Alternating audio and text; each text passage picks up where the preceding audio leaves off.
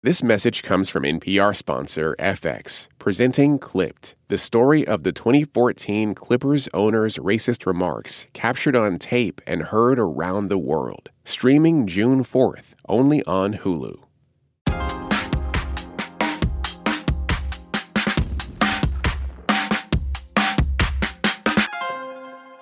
They're plastic and shiny. They fit perfectly into your wallet you can spend hundreds or thousands of dollars up front and then you can pay that back over time. From that angle, credit cards look like a great deal. But what this definition leaves out is the high interest rates, the late fees, and the cycle of debt cardholders can find themselves in. Nearly half of U.S. credit card owners had an average of more than $5,200 in outstanding debt in 2022.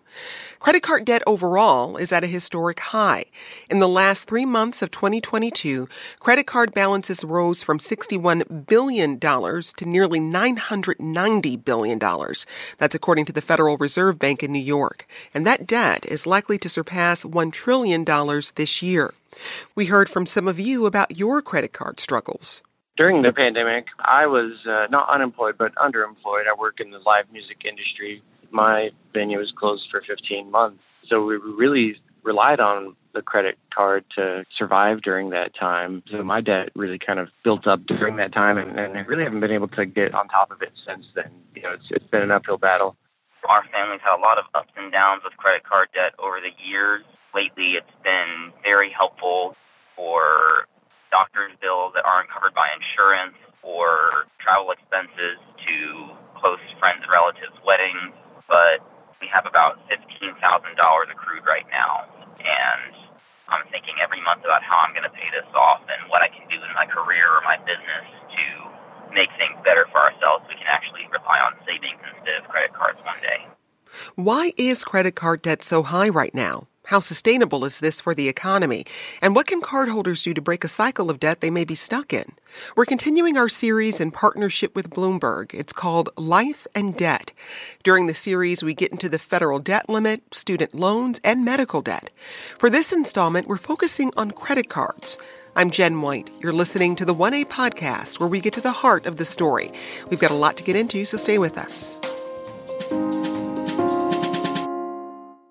This message comes from NPR sponsor FX, presenting Clipped, the scandalous story of the 2014 Clippers owner's racist remarks captured on tape and heard around the world. The series charts the tape's impact on a dysfunctional basketball organization striving to win against their reputation as the most cursed team in the league. Starring Laurence Fishburne, Jacki Weaver, Cleopatra Coleman, and Ed O'Neill. FX's Clipped, streaming June 4th, only on Hulu.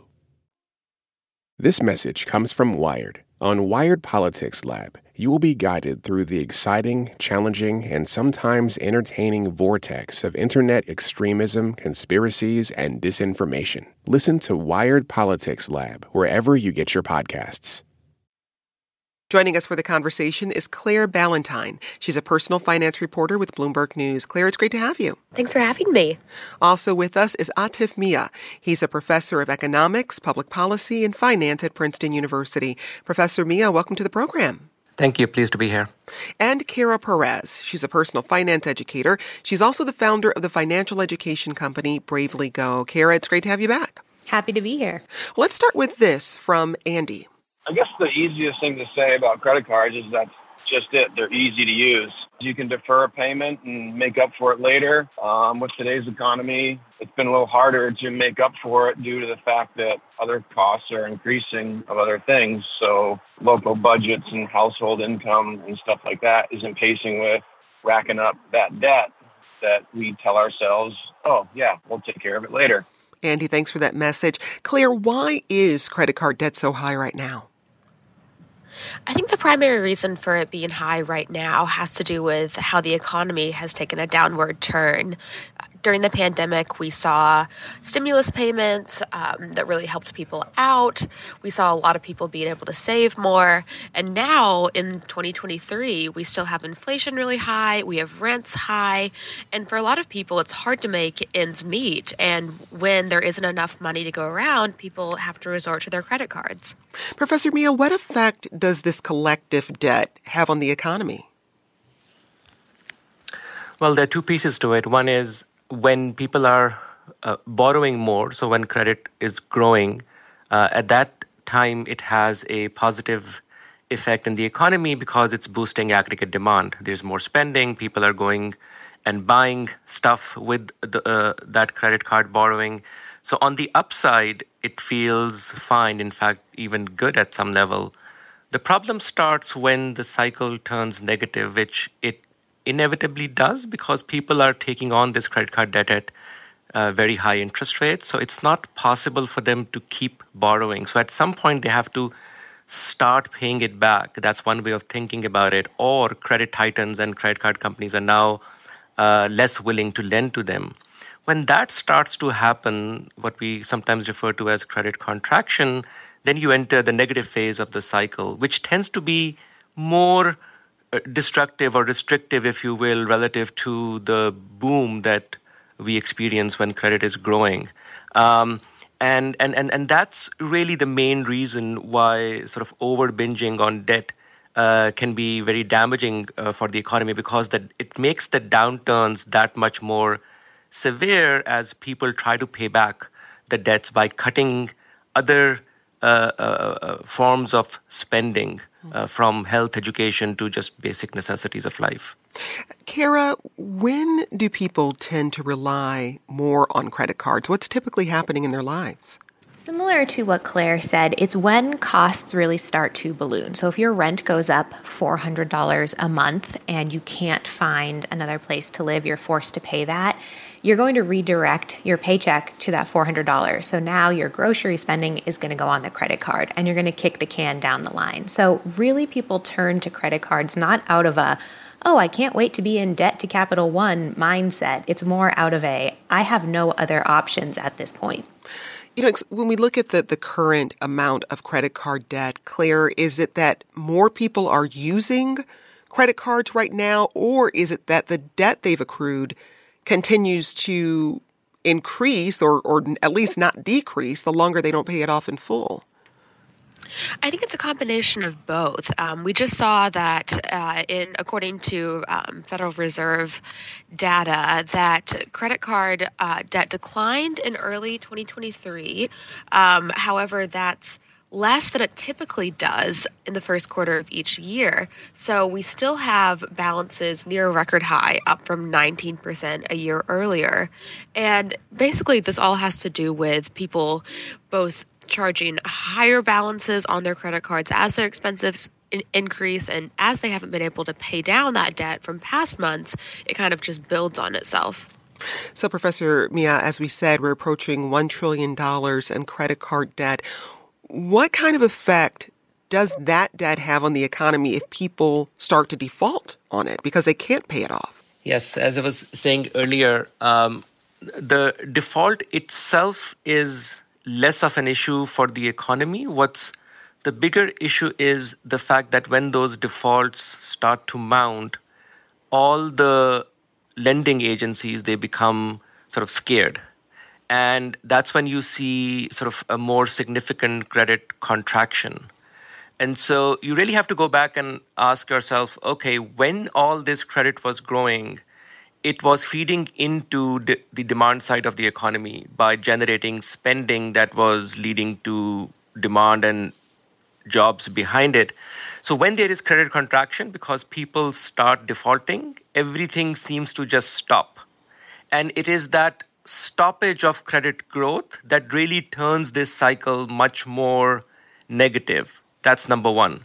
Number two, the individuals who are defaulting, they also suffer uh, usually sort of extreme short-term consequences. And one of the reasons is that when you when you default, your credit history all of a sudden becomes uh, very bad.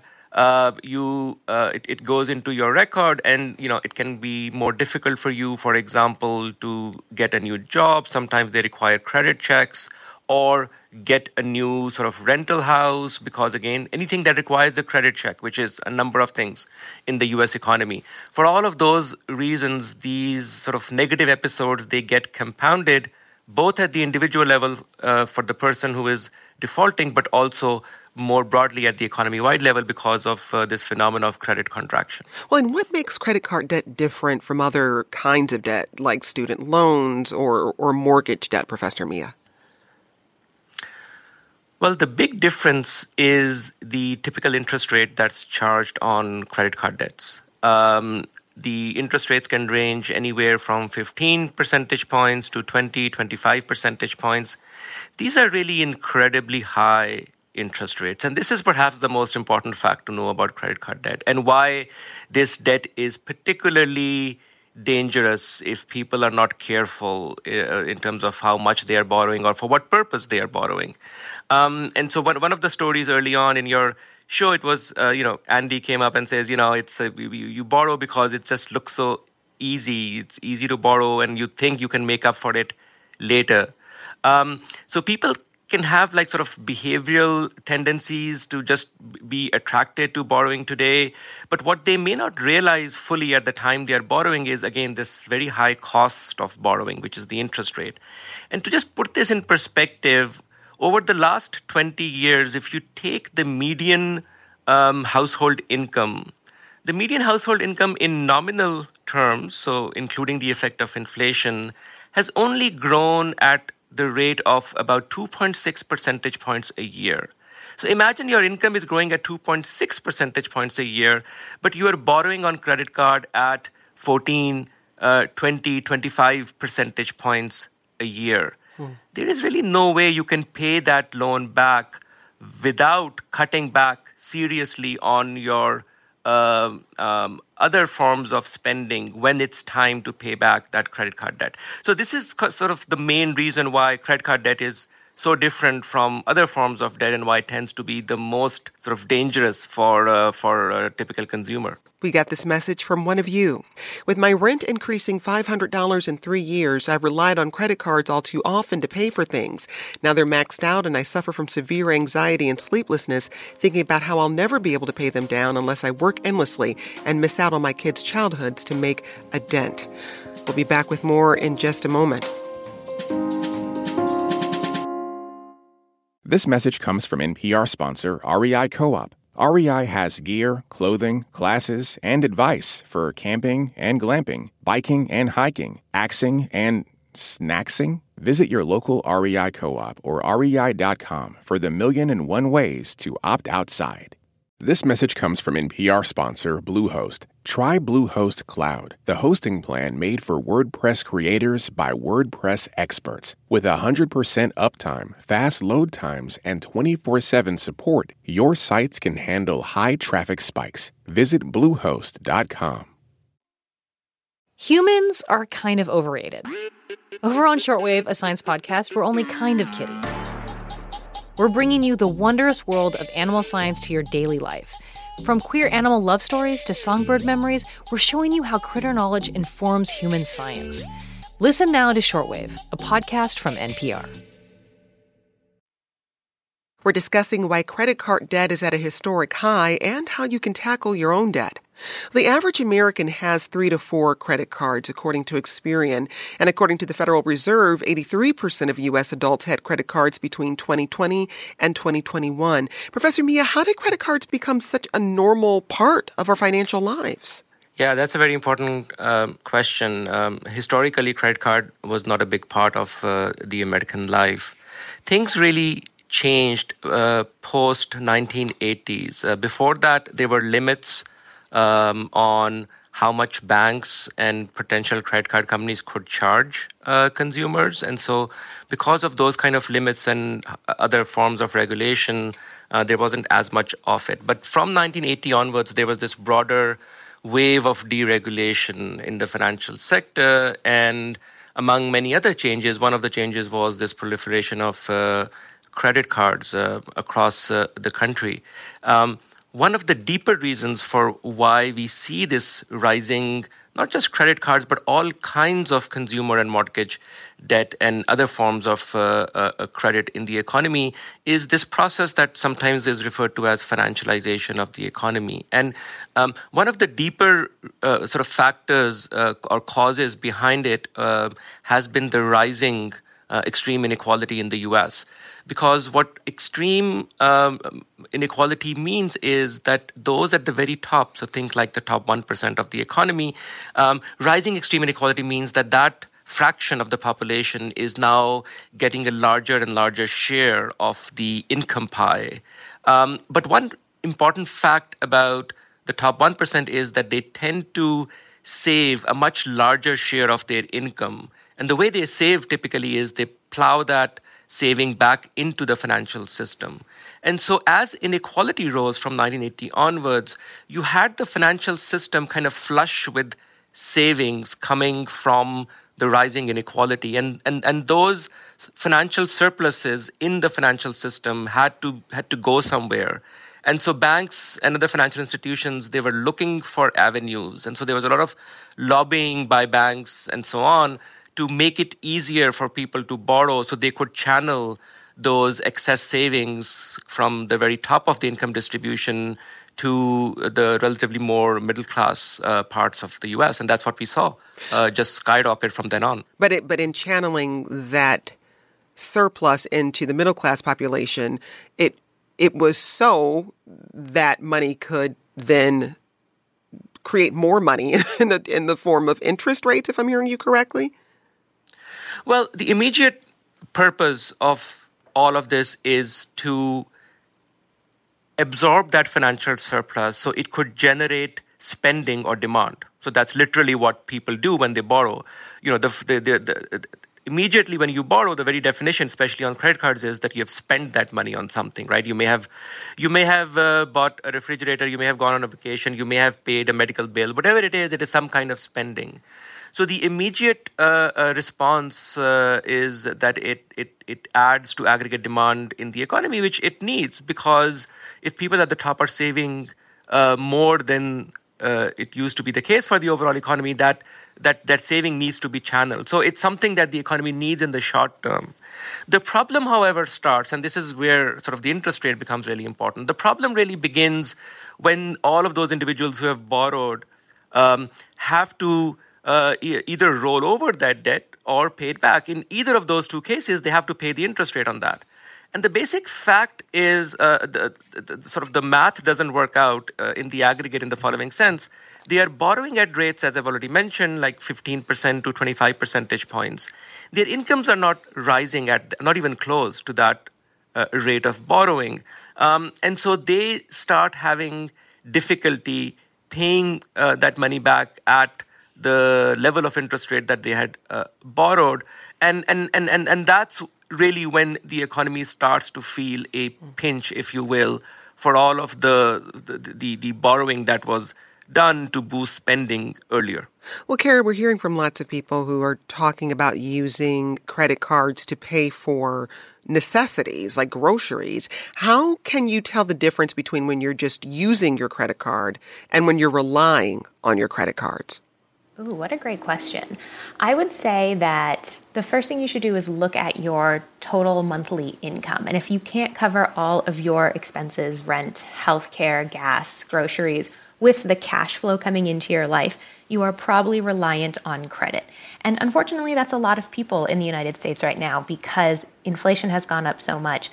Companies have raised their prices to capitalize on the need, and wages, especially for lower income earners, have not gone up. So people are being forced to spend more money without getting more cash flow into their lives. And it's pushing a lot of people from that, oh, I'm using credit cards as kind of an option to, I have to use this. Hmm.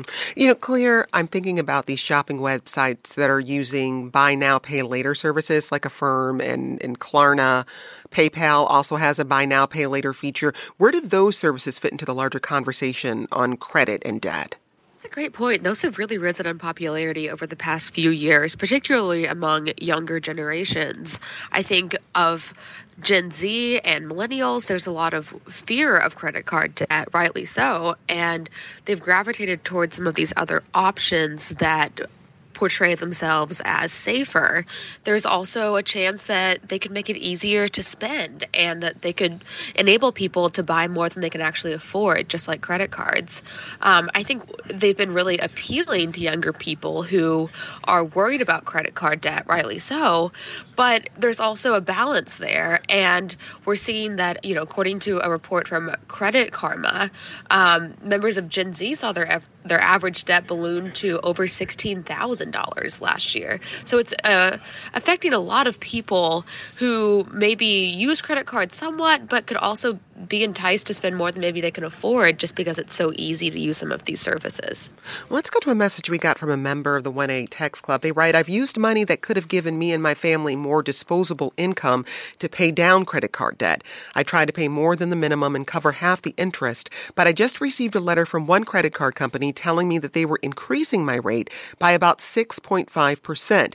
They say the reason is because of the balance and my credit report, even though my credit score is about 700 40. I've paid my bills on time. Kara, let's start first with whether you have to agree to the increase in your percentage rate, or, or rather your your um, that that interest rate, or is this something they can go back to the to the credit card company and say, "Wait a second, what are we doing here? Let's negotiate this." You can absolutely negotiate your interest rate, and you can negotiate other things too, such as uh, what day of the month you make your payment, or even how much your minimum monthly payment is. It's always worth a conversation. And in this case, with this person, if you haven't seen a change in your credit score, but they're telling you that they do, that's definitely worth a phone call to say, okay, walk me through what you're seeing and your decision making process here. Because on my end, I am still a very strong uh, candidate. Hmm. Now, Professor Mian, the average interest rate on a new credit card is in 2023 is 22%. That's according to Wallet Hub. And for context, the average student loan interest rate for existing borrowers is 5.8%. Why are the interest rates for credit cards so high? Well, because the clientele, first of all, is a lot more fragile. Um, all of the anecdotes that you uh, uh talked uh, uh, about suggest that these are individuals who are borrowing for reasons um, that are sort of uh, more fr- fragile in their in their life cycle. So if I have an emergency medical bill, for example, um, I might borrow on credit card so uh, I can get the treatment. But that also means that I have to do this because my income or savings were not sufficient for me to pay, pay the medical bill on my own. So, by definition, these loans are riskier. That's one reason. But I think there is a second reason as well, which is perhaps uh, um, a bit more worrisome, which is uh, uh that uh, these uh, kind of loans, uh, which sort of have this immediate gratification attached to them, I want this. Starbucks four bucks happiness, as was just mentioned. Um, they, they, there is that clientele as well. And what credit card companies can try and do through marketing and so on is to attract them to, you know, to use credit to buy that cup of coffee and then um, have them pay the interest rate on that when they realize that they can't pay for that cup of coffee immediately. So they just keep on paying interest rate on that for a while before they have uh, sufficient income to, to pay for it. Um, so these are uh, sort of the two main reasons that the interest rate is is much higher. I think the bigger question is that we need to think more carefully about protecting consumers from uh, some of these tendencies of over borrowing. And also, we need to recognize that if the average interest rate is 22%, for almost everyone in the US, nobody will be able to pay it back without suffering negative consequences in the long run because their incomes are not going to grow at that fast a pace. So I think that's sort of the basic fact that is very important for us to educate the public about. We got this email from Kate who says, I'm a single mother of two kids in elementary and high school. I have a good job making six figures, but I still live paycheck to paycheck due to debt. I struggle to stop using credit cards to fill the gaps each month. I have an unspeakable amount of credit card debt. It's hard not to feel like it's some kind of moral failure or character flaw. It's all so overwhelming. Uh, Kara, any advice for Kate? Yes, Kate, I just want to say a phrase that I think you will find helpful is Debt is morally neutral. You are not a bad person for having debt. We live in a system that almost requires debt or it requires the use of credit in order to build your credit score so that you can buy a home, right? We need to use these tools, and you are not a bad person, especially as a single mom in a very expensive country, um, for having debt.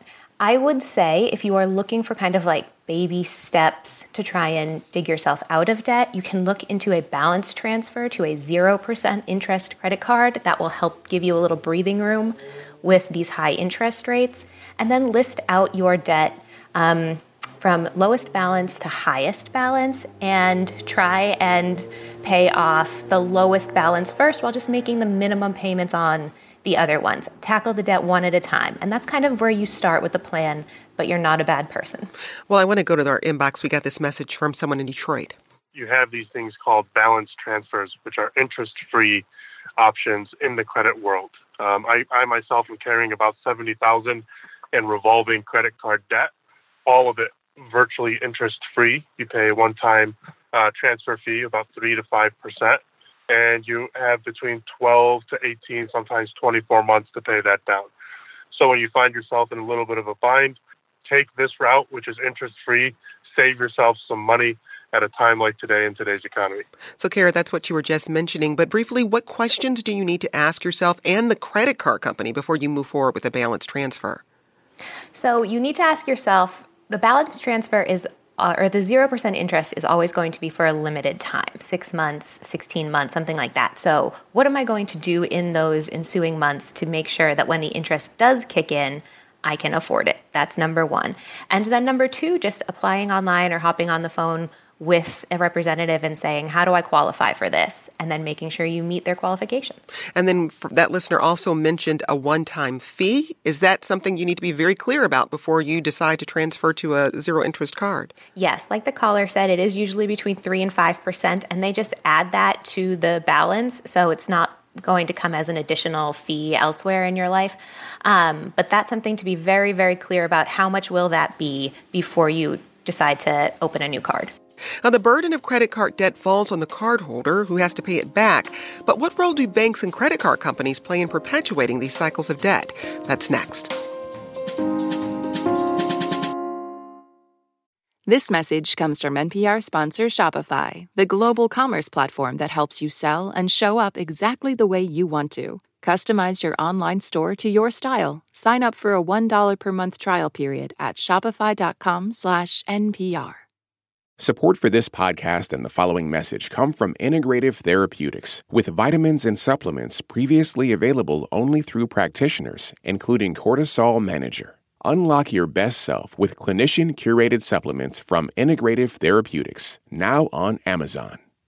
This message comes from NPR sponsor Made in Cookware. Did you know that many popular dishes in Tom Colicchio's craft restaurant are made in Made in Cookware? Made In supplies chefs with high end cookware because Made In makes exactly what demanding chefs look for. When you level up your cooking, remember what great dishes on menus worldwide have in common. They're made in Made In. Save up to 25% this Memorial Day from the 18th until the 27th. Visit madeincookware.com. That's M A D E I N cookware.com. Let's get back to our discussion about rising credit card debt and what it means for credit holders and the economy. Joanna emailed us this. Thanks for explaining that corporations have raised prices because they can, but haven't raised wages. When Dr. Mian talks about the wealthiest having too much savings that isn't going back into the economy, can he talk about ways the tax or legislative system could counteract that? Dr. Mian? Yes, absolutely. Um, uh, it can. Um, unfortunately, what has happened in the US over time is that the tax system has become, um, over time, less progressive. That is to say, the rate at which the top 1% are taxed relative to, let's say, the middle class um, has actually gone down, and the overall tax rate is uh, sort of uh, flat across the income distribution. So it, it, it needs to be more progressive. Uh, that's number one to to address these kind of issues. But then we also need to think about public investment in um, education, especially higher education for the for the middle class, so they can go to college more easily without taking on student debt. Something that you were just talking about. Um, those kind of policies would also change the distribution of income to begin with. And so the best solution to all of this really is to move towards an economy that grows more equitably um, and, and, and where the share of uh, income uh, coming from overall economic growth is shared more equally across the population as opposed to getting more and more concentrated at the very top. That's sort of the original sin that that perpetuates this reliance on debt, this sort of addiction to debt that the economy overall feels that it is uh, it is uh, subjected to. Uh, so we it's it's really a deeper structural issue and problems like the ones we are talking about, credit card debt and people's inability to pay pay large balances, those are largely symptoms of this deeper underlying problem that the US economy has been facing, especially over the last few decades, which again is the rise of inequitable growth. Mm. We got this message from Martin who says, My credit card limit keeps increasing and has gone well past what I make annually. Is that standard practice? Because that just seems like a bad idea. Kara? That's interesting. I wouldn't say it's standard practice, though credit card companies do have at their discretion the ability to raise your credit limit.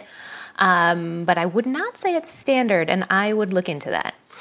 Well, we got this message from a member of our text club who writes Our family is fighting to get by paycheck to paycheck. We don't earn enough to have extra for unexpected emergencies like a car breakdown or food costing more. But what's hardest on me is I work in a retail environment which requires quotas on signing people up for our credit card and then pushing the customer to use the card. We say it's interest free if paid off in full, but if paid late, you suffer the 29% interest. Dig that hole and feed the company much more money money than they could ever sell the product for to begin with. So please, us workers need protection from being forced predators for company credit cards. Professor Mian, we've talked about consumers, but what role do financial institutions play in perpetuating cycles of credit card debt? Well, think of yourself from the perspective of a bank and ask yourself, who's your best client? and your best client is someone who carries a large balance, pays a very high interest rate on that, and is somewhat forgetful uh, that you can charge them hidden fees here and there and they may not notice it or if they notice it it's too late uh, kind of a thing. And um, once you sort of understand the incentive structure uh, that i just described um, it's not a surprise that you know we are hearing all these stories from your callers and listeners. Um, and and what what what that means from a broader regulatory perspective is that there is a need to put guardrails in that uh, in, in, in, in that process. And I think it was a good thing when the Obama administration set up the Consumer Financial uh, Protection Bureau to do some of that. Uh, but still, as the stories we are hearing are, are, are, telling us, there is a lot more that needs to be done. Uh, I think it, it is important uh, to educate the listeners that they do have certain rights, uh, including if if the debt is too much, they do have the right to appeal for bankruptcy.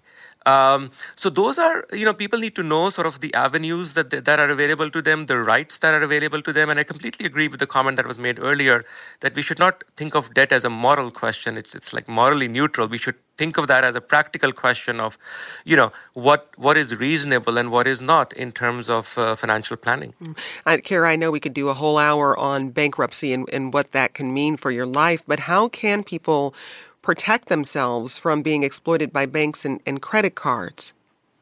I, wow, big question. but I would say the first thing is uh, you do not need to utilize every product that a bank or a credit card pushes on you. That's the first thing there. They're not going to come to your house, knock on the door, and say, How come you're not utilizing such and such? So remember, you can say no. secondarily, I would always check your credit score. You get one free check per year from each major bureau, so that's three total. Always check your uh, report, rather, not your score. And be on top of that and make sure that there are no mistakes because that will drag down your score and that can be used against you. And finally, really quickly on bankruptcy, it absolutely is a tool. And when you get to kind of rock bottom, please utilize it. But if you are not quite at rock bottom, understand that this is a very big financial decision that has ramifications for years to come. So please seek debt counseling. A lot of credit unions, um, a lot of third party companies offer credit counseling or debt counseling, and that is definitely a step to take before you assume that you need to declare bankruptcy. We got this message from Pat who writes All advertising of credit cards is so deceptive that the average person is easily pulled into the abyss. The advertising should not be legal. Claire, what regulatory protections are in place uh, around specifically credit card advertising? That's a really good question. And it, I think, like you said, it really is easy for people to be drawn in by some of these advertisements that seem too good to be true. I think that, just like we were saying before, the uh, Consumer Financial Protection Bureau has a ton of great resources. And even just for people who can get on and explore the website and can look at some of these frequently asked questions that they have on there, they have a great explainer on what's allowed and what's not. Um, the, the Bureau is definitely looking into whenever any kind of advertisement violates any issues. But if you see one and you think that, you know, it's doing something in violation of the law, you can definitely report it. And even beyond that, just knowing what is okay and what is not according to the CFPB can really help kind of guide your decision making when you see one of these advertisements. Professor Mian, anything to add? No, I, I, I uh, uh, completely agree. Um, credit card debt is extremely costly, and people need to know that they should avoid it as far as possible so, and, they should really ask themselves is it worth borrowing at such a high cost?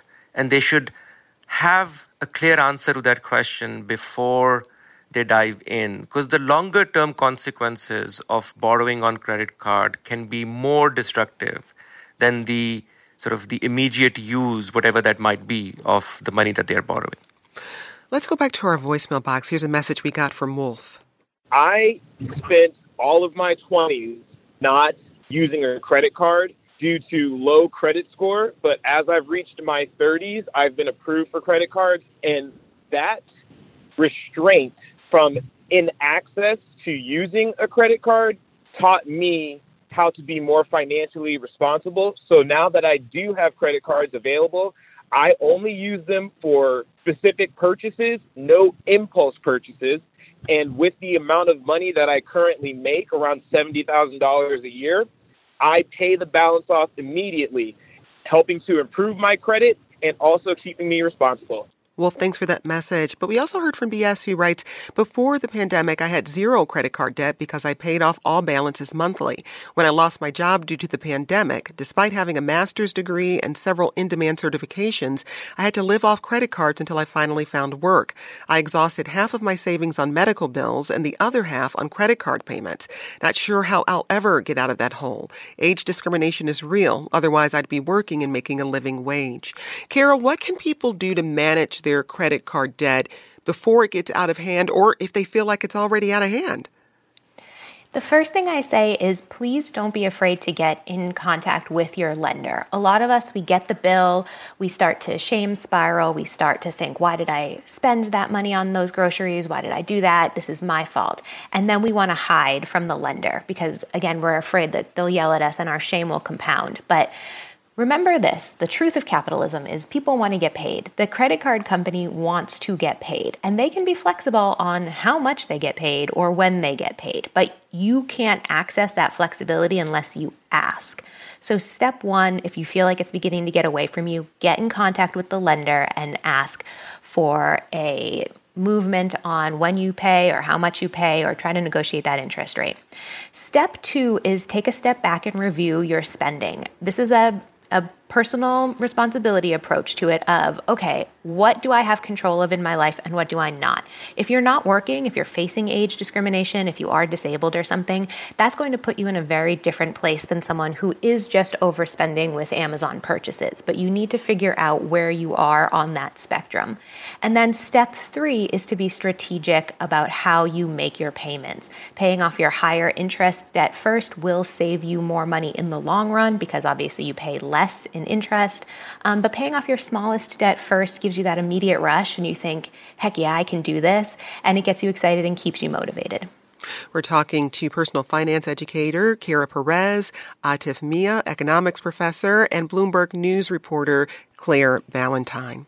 We're also hearing from you. Robert emails, I'm a 29 year old from Michigan who just got a secured credit card this past fall. I worked low income retail jobs and knew I would never be able to afford being in debt. However, I had no credit and thus struggled with finding rental housing as I'd need a guarantor or three to four times the rent as a down payment. It feels like credit debt is an evil made necessary. Professor Mian, this is this is something we referred to throughout this conversation. You need a credit score in order to buy a house, a car, many other things. How sustainable is this system we've created where debt is necessary to achieving the so-called American dream? Yeah, well, let's uh, sort of separate two things. Um, credit score is needed just as sort of people use it as verification that someone has pays back on time and they haven't borrowed too much and they haven't defaulted in the past. So it's sort of this a bit of a check on someone's uh, um, uh, sort of behavioral tendencies in life and their income potential, if you will, that those two things combined. Um, you don't have to, it's very important people understand that you don't have to take on debt to build a credit score. All, so for example, if you are using credit card to make a purchase, but you pay off that balance before uh, you have to pay interest on that. Um, that will help you build your credit history. So we need to separate those two things. That even if you need credit score to have a good credit score, you don't need to actually actively borrow on credit cards. So I think people should sort of mentally uh, separate those two things. The unfortunate thing about credit card borrowing uh, as, a, as at a societal level is that at some level we have implicitly started using credit card debt as a social safety net policy. I mean, you know, a, a number of your uh, sort of stories of people's uh, actual lives are like, you know, un, uh, un, unfortunately someone gets laid off and then they start using credit card debt as a source of uh, sort of cash uh, in the short term to make ends meet. Um, that is something that we obviously you can't blame that individual. They have to do what they have to do. So obviously i'm not second guessing them at all in that situation. But we do need to think about this as as a society in terms of you know what kind of uh, social safety net protections we need to have for individuals who find themselves in those uh, kind of uh, unfortunate hmm. situations, mm. particularly when it comes to potentially cutting back on spending like a child's education um, or a key sort of healthcare need and so on. So I think we we really need to do a better job. Uh, I mean, the U.S. is like the richest country in history, uh, it really needs to do a better job in terms of having a, a secure social safety net. Briefly, in 2020, Americans collectively paid off an unprecedented $83 billion in credit card debt, and this was when people were receiving stimulus checks. Claire, in just a sentence or two, what does this say about how people manage debt when they actually can afford to? Yeah, I think it says that people want to pay down debt. A lot of them just can't because the money coming in isn't enough. And we see that for many reasons, like we've talked about. Wage growth hasn't kept up with inflation. But I think the takeaway is that people don't want to be in debt. And for many people, it's not irresponsibility that gets them into debt, it's income inequality. Well, Kara, I'm going to give you the last word here with any final advice. I know one thing that stood out to me this hour is Professor Mian referring to credit cards as loans, that you're basically taking out a high interest loan when you make a purchase. Any other final words? I just want to reiterate that debt does not make you a bad person. You are not a bad person for utilizing tools to survive. But I would say if you're serious about changing your financial life, it's a matter of sitting down, reviewing your finances, and it's a matter of being an active participant in our system so we can try and change some of these problems from the top level down. That's Kara Perez. She's the founder of the financial education company Bravely Go. Also with us, Atif Mian. He's a professor of economics, public policy, and finance at Princeton University. And Claire Ballentine, a personal finance reporter with Bloomberg News. Thanks to you all. Our series in partnership with Bloomberg, Life and Debt, will continue with conversations about medical debt and student loans. Today's producer was Haley Blassingame. This program comes to you from WAMU, part of American University in Washington, distributed by NPR. I'm Jen White. Thanks for listening. Let's talk more soon. This is 1A.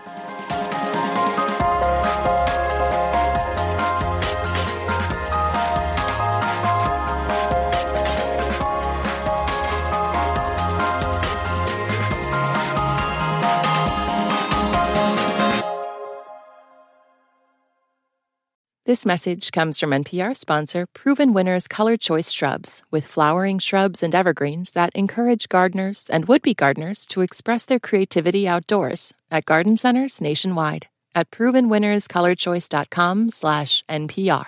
Support for NPR and the following message come from Edward Jones. What is rich? Maybe it's less about reaching a magic number and more about discovering the magic in life. Edward Jones Financial Advisors are people you can count on for financial strategies that help support a life you love. Edward Jones, member SIPC. I'm Jesse Thorn. Why did Cole Escola write a bonkers, extremely fictionalized play about Mary Todd Lincoln? Well, you know, it was 2020 and we were all so isolated. I, I just started doing research. On, but the truth is, uh, no, I just thought of it. We'll talk about that and more on Bullseye from MaximumFun.org and NPR.